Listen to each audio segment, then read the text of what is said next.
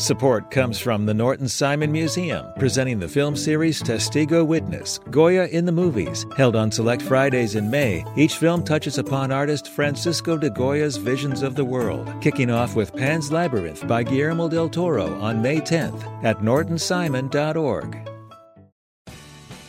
you have the chance to win a spring super sweeps from LAist. Donate $60 for one entry to win a brand new Lexus or $25,000 in cash. Check out all the other prizes too when you donate now at laist.com/sweeps. It's Film Week on LAist 89.3. Larry Mantle joined by critics Claudia Puig and Andy Klein. Claudia is the president of the LA Film Critics Association, and Andy is reviewer for AV Club. Also joining us is Charles Solomon, animation critic for Animation Scoop and Animation Magazine. We begin with yet another Scream film. This is Scream 6, written and directed by James Vanderbilt and Guy Busick. Andy, what do you think of the latest entry in this series? Uh, I think this is the first one that really is a step down. Uh, it's still okay, but uh, in, uh, the hook here is that um, uh, Sam Carpenter, Sam, Samantha, played by Melissa Barrera, has now moved to New York uh, because her sister, her half sister Tara, has uh, started college in New York, and she wants to protect her since Sam is the daughter of the original Scream killer and she killed people in the last one, and there there's a whole internet meme that she's the real killer and she framed her boyfriend, all this stuff. And of course, the killers show up in New York. Uh, or you wouldn't have a movie. Or you wouldn't have a movie. And I wonder if this is an homage to uh, Friday the 13th, Part 6, which was Jason Takes Manhattan.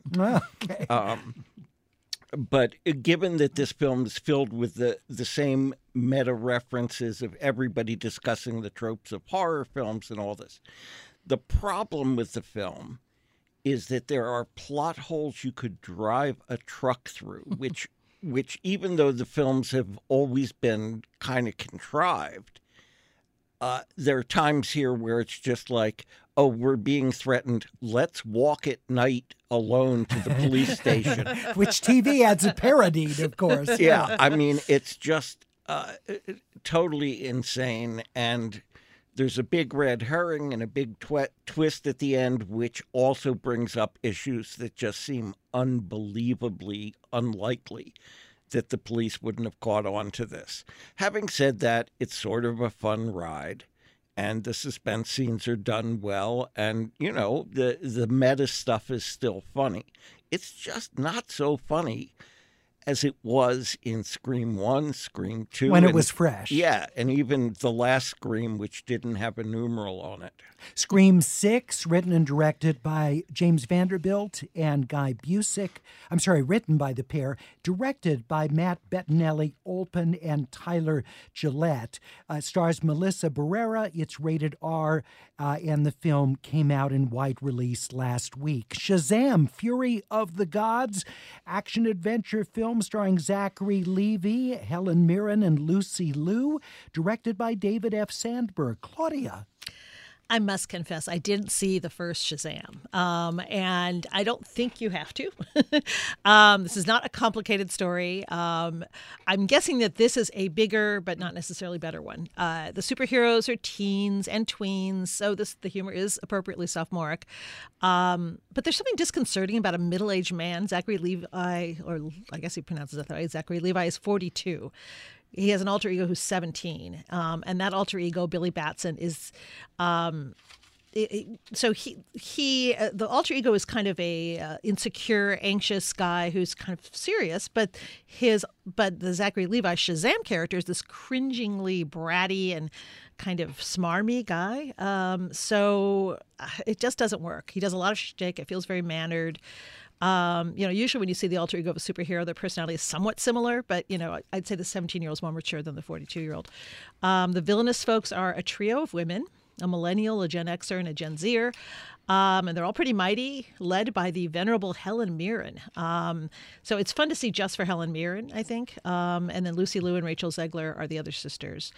Um, and the action sequences are mind numbing. They're long, they're tedious. The best thing about it is watching Dame Helen Mirren because she always commits She's to always everything she does. everything She's always the best. You know, whether she's playing the queen or whether she's in something like this, it's much more schlocky. She gives it her all. She never looks seems like she's phoning it in. So I really appreciate that. Oh, and there's also a stampede of fearsome unicorns. Um, so for little girls who love unicorns, Wait a minute, that's an oxymoron. Fearsome unicorns. yeah, this may put every little girl off their unicorn fetish. Um, but um, yeah, neither Mira nor the unicorns are really enough to to make this worth seeing. Shazam Fury of the Gods rated PG 13 in wide release. Jane Fonda and Lily Tomlin team yet again. They've, they've been a, a regular duo in so many productions. Moving On is the latest, also starring Richard Roundtree and Malcolm McDowell. Paul Weitz the writer and director of the comedy. Claudia? Well, it's always a pleasure to see Jane Fonda and Lily Tomlin and Richard Roundtree on screen. Um, so some of the tonal inconsistencies can be forgiven. Uh, this is a dark comedy. It's by Paul Weitz.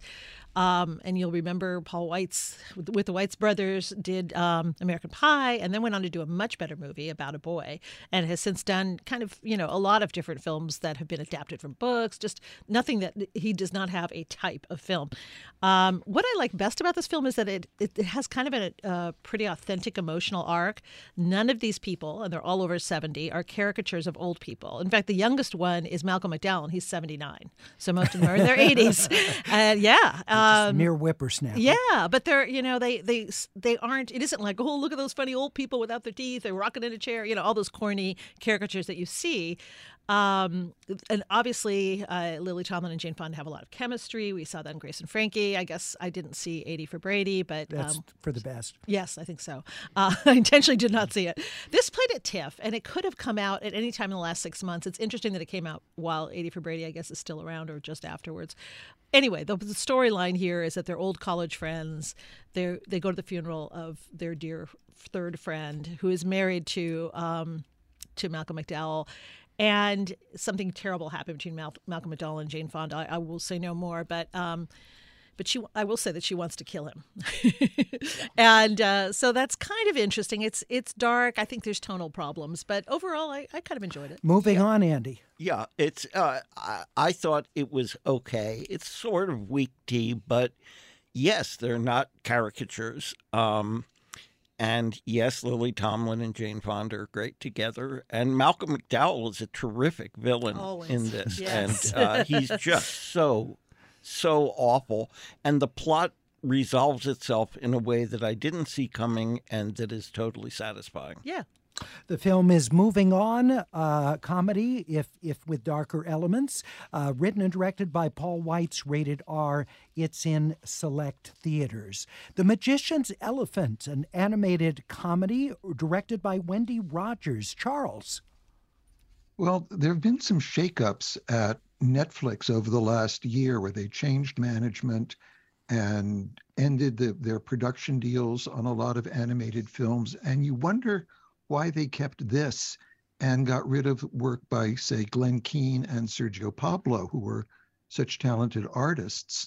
Remember back in the day of uh, DVD and video films, when a major animated film like Little Mermaid would come out, there'd be a sort of a cheap knockoff about the Princess Uriel or something that would try and use the same tropes and but a really low budget, low end version of it. This feels like one of those, except there isn't anything particular it's knocking off. It's apparently based on a popular children's book, but it's very heavy handed with a whole string of messages about you have to believe and family's important and anything's possible. Every, nothing is impossible once you prove it's possible. Uh, and a lot of things like that. And it also kind of sums up what I don't like about so much American animation. Rendering is cheap and easy to do. So everything is textured, everybody's got strands of hair. The old advisor figure with whose Mandy Patinkin's voice has a beard that looks like uh, you ratted a Brillo pad with all the individual strands. But the designs are generic, the animation is uninspired, and it, it just did just about nothing for me. We're talking about The Magician's Elephant, which is streaming on Netflix, the animated comedy adventure directed by Wendy Rogers. Martin Hynes adapted it from Kate DiCamillo's 2009 children's book. The Magician's Elephant is rated PG uh, Champions, uh, which is a, a, sports comedic drama starring Woody Harrelson, Kaitlin Olson, Ernie Hudson, Bobby Farrelly, the director. Um, just re- give us like 30 seconds, if you will, and then we'll come back to it, Andy. Okay. Uh, Woody Harrelson uh, is an assistant coach for a minor league basketball team. He gets in a fight with his boss. He gets fired. He gets drunk. He gets arrested. And he has to take care of a team of uh, developmentally challenged kids. All right, we'll get more into Champions. The film is written by Mark Rizzo. It's rated PG 13 and in select theaters. We have many other films to talk about with Claudia, Andy, and Charles as we continue with Film Week here on LAist 89.3.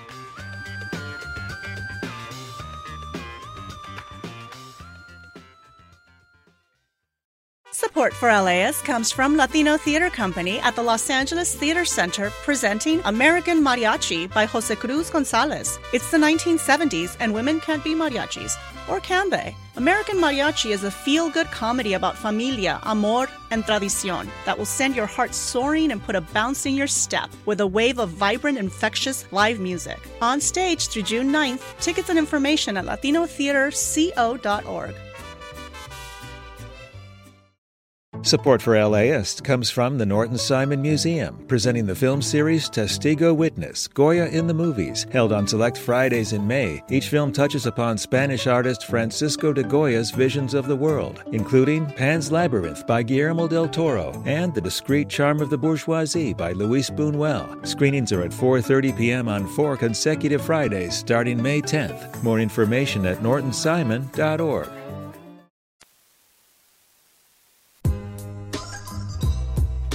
It's Film Week on LAist 89.3. Larry Mantle joined by critics Charles Solomon, Andy Klein, and Claudia Puig. Andy was just in the middle of telling us about the sports comedy Champions Woody Harrelson, Kaitlin Olson, Ernie Hudson star. Bobby Farrelly directed from Mark Rizzo's screenplay.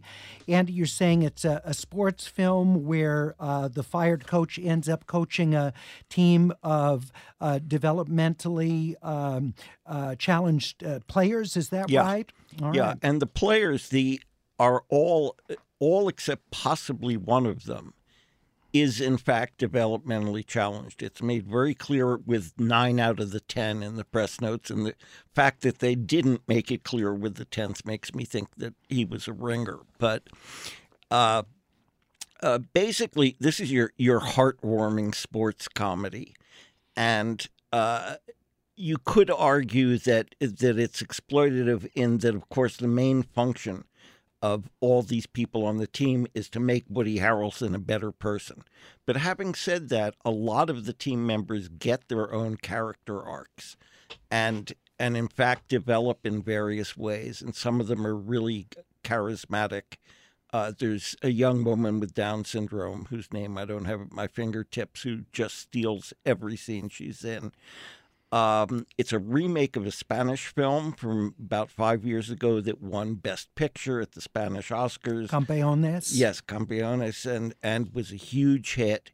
Uh, I actually think that the few changes they made, it's a slavish remake, but the few changes they made I actually thought were improvements. Champions is the film. It's rated PG 13. It's in select theaters. Uh, La Civil uh, is uh, a film that is set in northern Mexico. It stars Arcelia Ramirez and Alvaro Guerrero. The film's directed by Teodora Mihai and written by Habacuc Antonio de Rosario and Teodora Mihai. Claudia, what did you think of La Civil? I like this film quite a bit. It presents a story that's uh, too tragically familiar and relevant in Mexico today, where thousands of people are being disappeared and femicide is all too common, of course. Um, It highlights the despair experienced by the families and the indifference that's uh, evinced by the authorities. Uh, it centers on uh, Cielo, who is played by Arcelia Ramirez. She's really good. Um, she starts out as, you know, she's a mom, just a mom. You know, nothing, she's not giving many other characteristics, just a devoted mother. And then she becomes this sort of ruthless activist where she, and it, it evolves in a natural way. It doesn't go from like A to Z but she starts this this decisive search for her kidnapped daughter in this unnamed town in Mexico, and is ignored by the authorities. Um, she takes matters into her own hands, and it leads her down this horrible path of unspeakable violence. Um, it focuses on her emotional roller coaster. The camera is very stays very close, so we don't lo- ever lose sight of her as she transforms into this avenging um, activist. And and the events unfold uh, in a very tense way. You're on the edge of your seat. Um, it was inspired by true events, tragically enough. Um, it's a you know a very compelling cartel kidnapping drama. It has a kind of a verite feeling to it, um, which is appropriate. The director Teodora Mihai uh, really gives this harrowing story kind of a documentarian's gaze, I think. And it's her feature directorial debut, I yes, believe. and she does a beautiful job. It's just a really solid descent into every parent's worst nightmare. We're talking about the film La Civil uh, from Mexico. The film is in Spanish with English subtitles. It's unrated, and you can see it at Laemmle's Glendale Theater as well as Laemmle's Royal in West Los Angeles. The Forger uh, stars uh, Louis Hofmann and Jonathan Berlin. The film is written and directed by Maggie Peren. Uh, the film is a German historical drama. Andy, The Forger. Uh, this is a, a, a, pretty interesting film in that uh, it expressed things about World War II I didn't know, which is that as late as 1943, you have openly identified Jews working in Berlin and not yet rounded up. Uh, and the hero is one of those Jews, and he connects through uh, sort of the Jewish underground uh, to start forging identity cards for people to get out because he's a graphic artist. All he's really doing is is sort of very carefully painting the seal that is on the photograph that in the in to the identity official, card. Yeah, and uh, at the same time, he does some unbelievably brazen things, like pretending to be a Wehrmacht officer to pick up girls. Uh, it's uh, really quite gripping. There again, I I had plot problems only because I was confused as to do, does everybody know he's Jewish, and eventually I realized that certainly the government does, and most of the people interacting with him. Uh, which was not something I expected. But it's a very clever film, and he was a very clever guy who pulled this off and managed to escape in the long run by his his wits and by his ability. It's based on his the real person's yeah. memoir, isn't yeah. it? Yeah. The movie is The Forger, written and directed by Maggie Peren. The film's unrated in German with English subtitles. You can see it at Laemmle's Royal in West LA and Laemmle's Town Center in Encino. Sansón and Me, a Mexican documentary uh, directed by Rodrigo Reyes. Claudia. Yes, um, this is kind of a, a look at uh, Mexican American immigration, and Rodrigo Reyes um, examines it, exa- examines immigration and incarceration through the story of this young undocumented man who was caught up in gang violence. Um, Reyes met this, so it's a it's a documentary, but it's creatively done. Um, Reyes met Andrade when he was his court-appointed interpreter, because that's how he supported himself between making films. He's a, been a documentary filmmaker, and he was drawn to him by sort of their shared emigre status. Um, and then he started thinking about him. He found he couldn't get him out of his head after he had been sentenced to life in prison without the possibility of parole. Um, he had a part. He was the driver in a gang-related shooting, and so he um, really decided he, he decided he wanted to make a film about him because he sort of saw it as he was 19 years old when this happened. His life was being thrown away, and he said, "You know, I really want to make this documentary." Unfortunately, the prison bureaucracy didn't allow him to get in and interview him, so he's denied permission permission to do these on-camera interviews, so he decided he came up with this, this sort of meta documentary uh, idea where they're like reenactments, and he gets actors, but it's not just your ordinary reenactment with actors. In that he get some most of the actors are people who he's Sansón was related to back in Mexico. So some of the, the, key characters in his life, like his his brother or his, his sister plays his mother and that kind of thing, because so, they knew the elements of his story. And what makes this really work, I think, is that he's trying to piece together what was it about his life that led him to this point, that led him to commit this crime. You know, was he sort of doomed from the start in that his father died young, he was an alcoholic, his mother had, you know, all these problems that happened. He was poor, and then here's Reyes, who's an immigrant who has had a different life, and you know, there but for the grace of God, kind of thing. Um, it's a really intriguing way to make a, a film, um, and it's you know, he came up with a creative solution to his plans being thwarted. Um, sometimes his stylistic choices are a little unwieldy. I think he injects himself into it, and while that's interesting up to a point. Um, it you know maybe undercut some of the dramatic elements of Sansón's story, um, but other moments are quite moving and quite lyrical. There's even some humor. Um, and it's, you know, a really well done and sort of profound examination of, you know, a childhood and a life that could lead to incarceration and also to a portrait of, you know, two very different Mexican immigrants. The documentary Sansón and Me is unrated. It's at Laemmle's Glendale, lemley Monica Film Center, and Laemmle's Claremont uh, uh, starting uh, for one day on Monday. Sansón and Me. The documentary Kubrick by Kubrick is directed by Gregory Monro. Charles. This is an intriguing but frustrating film, and I wish the director had shown some of the imagination Claudia described in the last documentary. Uh, Kubrick was notorious for not giving interviews and not talking to people, but there was one French critic whose writing he liked. And so this critic has apparently hours of quarter inch tape of Kubrick talking about his films and his work. The problem is there are no visuals.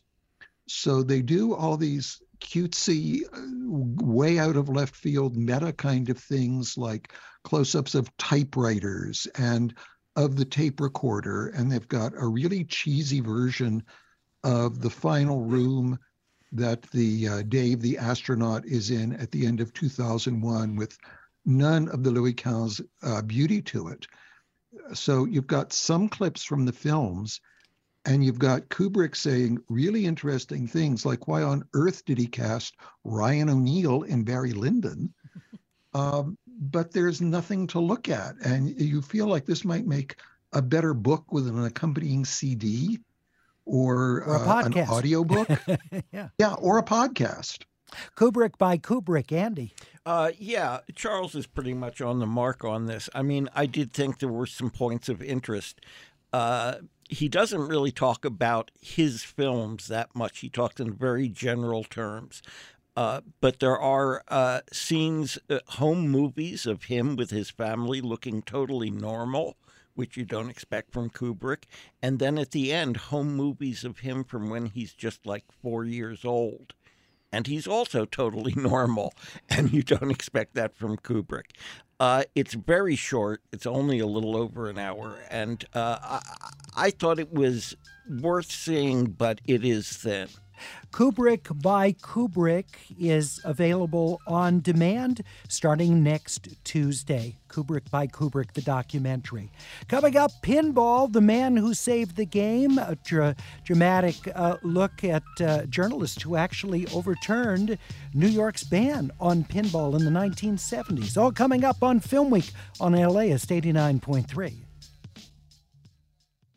Support for LAist comes from Latino Theater Company at the Los Angeles Theater Center, presenting the world premiere of Ghost Waltz by Oliver Mayer, a bold original recovery of Juventino Rosas, one of Mexico's most significant composers. Follow Rosas from his father's early death to his friendship with ragtime genius Scott Joplin, now on stage through June 2nd. Tickets and information at latinotheaterco.org.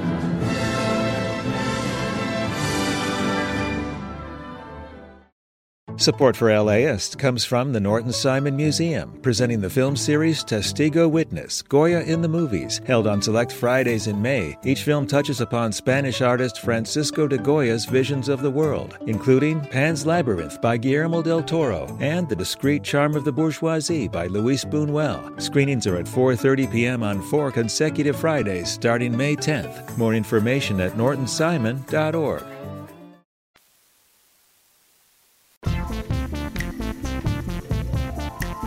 It's Film Week. I'm Larry Mantle, joined by critics Andy Klein, Claudia Puig, and Charles Solomon.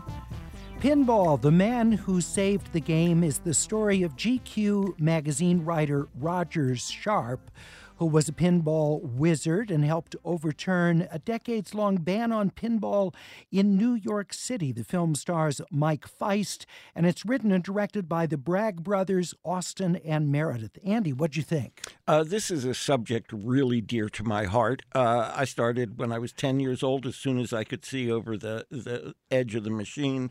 I spent most of my college years doing this. I totally understand the obsession. Um, and uh, it's got an interesting narrative structure in that it's mostly a biopic, but there are insertions of what we think is the real Roger Sharpe, but actually turns out to be another director just playing an older version of Roger Sharpe, uh, commenting on what they're getting right and what they're getting wrong in the film and how they shouldn't exaggerate. Uh, it makes a great case for pinball uh, which of course, ironically, almost totally disappeared from the world very shortly after this decision because, uh, you know, video games came in and pinball machines just became uh, obsolete, essentially, which is tragic. But in the late 70s, pinball was huge. For a while, yeah, but then video games totally knocked it out. Uh, and uh, they take up less space, even those big console games uh, they were very. I don't. I wouldn't know where to go play pinball in L.A. Yeah, right they broke now. down a lot. Yeah. Yeah, yeah. Because and fixing them was always an issue. Uh, I it, I found it totally enjoyable. Um, there's a romance that goes through it that's effective and uh, uh, an altogether likable kind of film. Pinball, The Man Who Saved the Game, starring Mike Faist, written and directed by the Bragg brothers, Austin and Meredith. It's unrated. It's at the Galaxy Theater Riverside and streaming on Apple TV Plus. Luther, The Fallen Sun, stars Idris Elba. Uh, Jamie Payne is the director. It's based on the BBC TV series Luther. Claudia, what did you think? Um, I liked it. Uh, fans of the long-running BBC series will, will likely enjoy seeing Elba back um, playing this iconic character. And yet, I've never watched that show. Now I kind of want to, which is a sign that this was probably effective. Um, but. Uh, probably not as good as a series because you don't get to develop the character as much. But I will say um, it's a procedural police thriller. It hooks you in, particularly in the first hour. And it's basically a cat and mouse game between Idris Elba, who's always great, and Andy Serkis. Um, both of them are at the top of their game. The film kind of runs out of steam at the end. Um, there's this kind of overlong conclusion and a few too many physical brawls between Andy Serkis and Idris Elba. And you, you know, when you think of that, they they're pretty mismatched. Um, but uh, and there's a lot that's made out of Luther being disgraced for his unconventional methods. He ends up in prison, and Cynthia Erivo, who's a very high level cop, who's always great to watch too, kind of makes a big deal out of that. And you know, you're just going, well, of course he knows how to solve these crimes, so just you know, get him out of prison. um, oh, and I will say that Serkis wears. He, he, he is the bad guy, and he's um, the super rich like meticulously maniacal psychopath who's given to these bouts of friendly courtliness and he wears a wig that's almost a crime in and of itself. It's such a bad wig. It's this big poofy thing. Um, it has whiffs of David Fincher's Seven, um, Yeah. And it also, unfortunately, has whiffs of like Saw. Um, you know, kind of the creepy torture. Exactly. Um, so you know, the psycho killer live streams his gruesome murders, and um, he orchestrates these convoluted scenarios. But overall, it's you know, uh, it's always great to see Idris Elba. There's a great little wink to the Bond thing too. Um, I don't think that's going to happen based on this little wink. Luther, The Fallen Sun is rated R and it's streaming on Netflix. Inside, a thriller starring Willem Dafoe. It's directed by Vasilis Katsoupis. Uh, Andy, what'd you think of Inside? Uh this is about Willem Dafoe plays an art thief who is broken into a an unbelievably high tech apartment, a billionaire who's off in Kazakhstan for a vacation or something. And uh, something goes wrong with his escape there because the system, the security system which they've hacked, shorts out or something, and he's trapped in this place. There's almost no food. Uh, there's almost no water. For some reason, the faucets have turned off.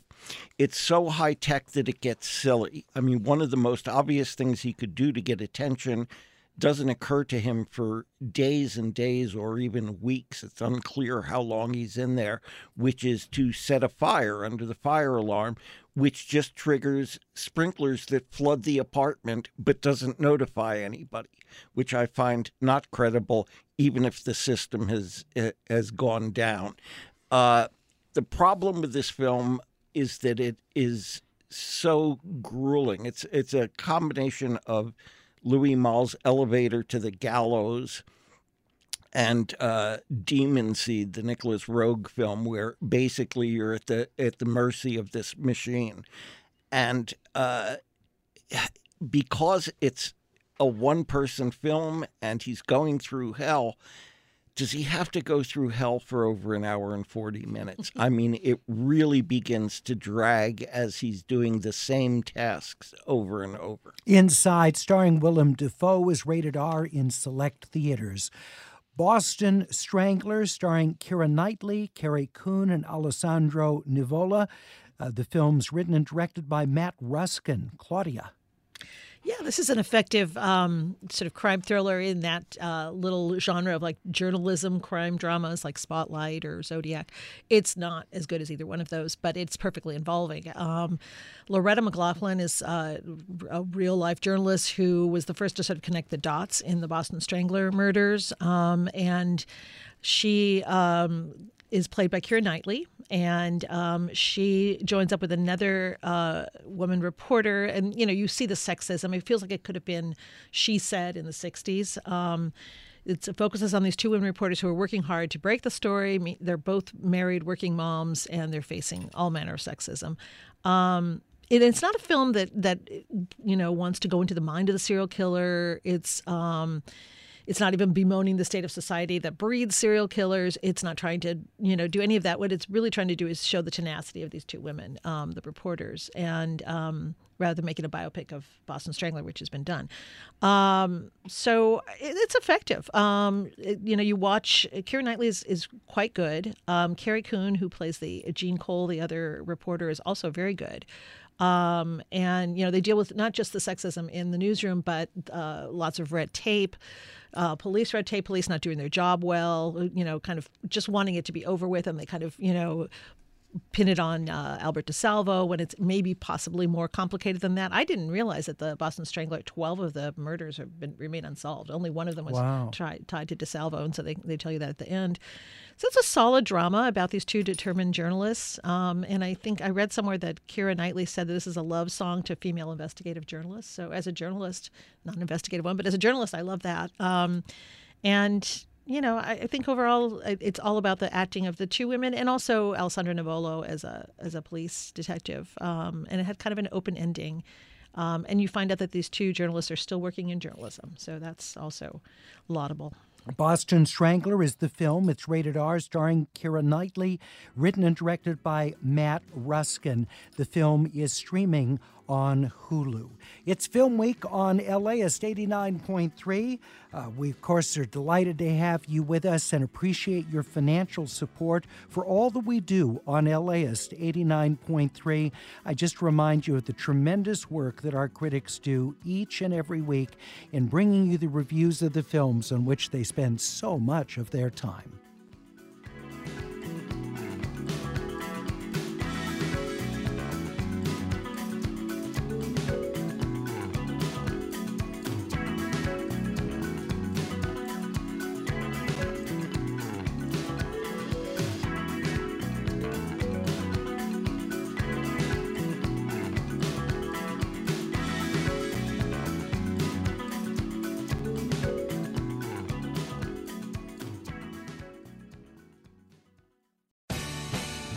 The LAist Spring Super Sweeps is happening now. You can win amazing prizes while supporting your source for local fact based journalism. One lucky grand prize winner will get to choose a brand new Lexus or $25,000 in cash. Other prizes include an electric bike from Juice Bikes and $1,000 gas gift cards. Your donation of $60 gets you one entry to win, and the more you give, the more entries you get. Donate now at laist.com slash sweeps.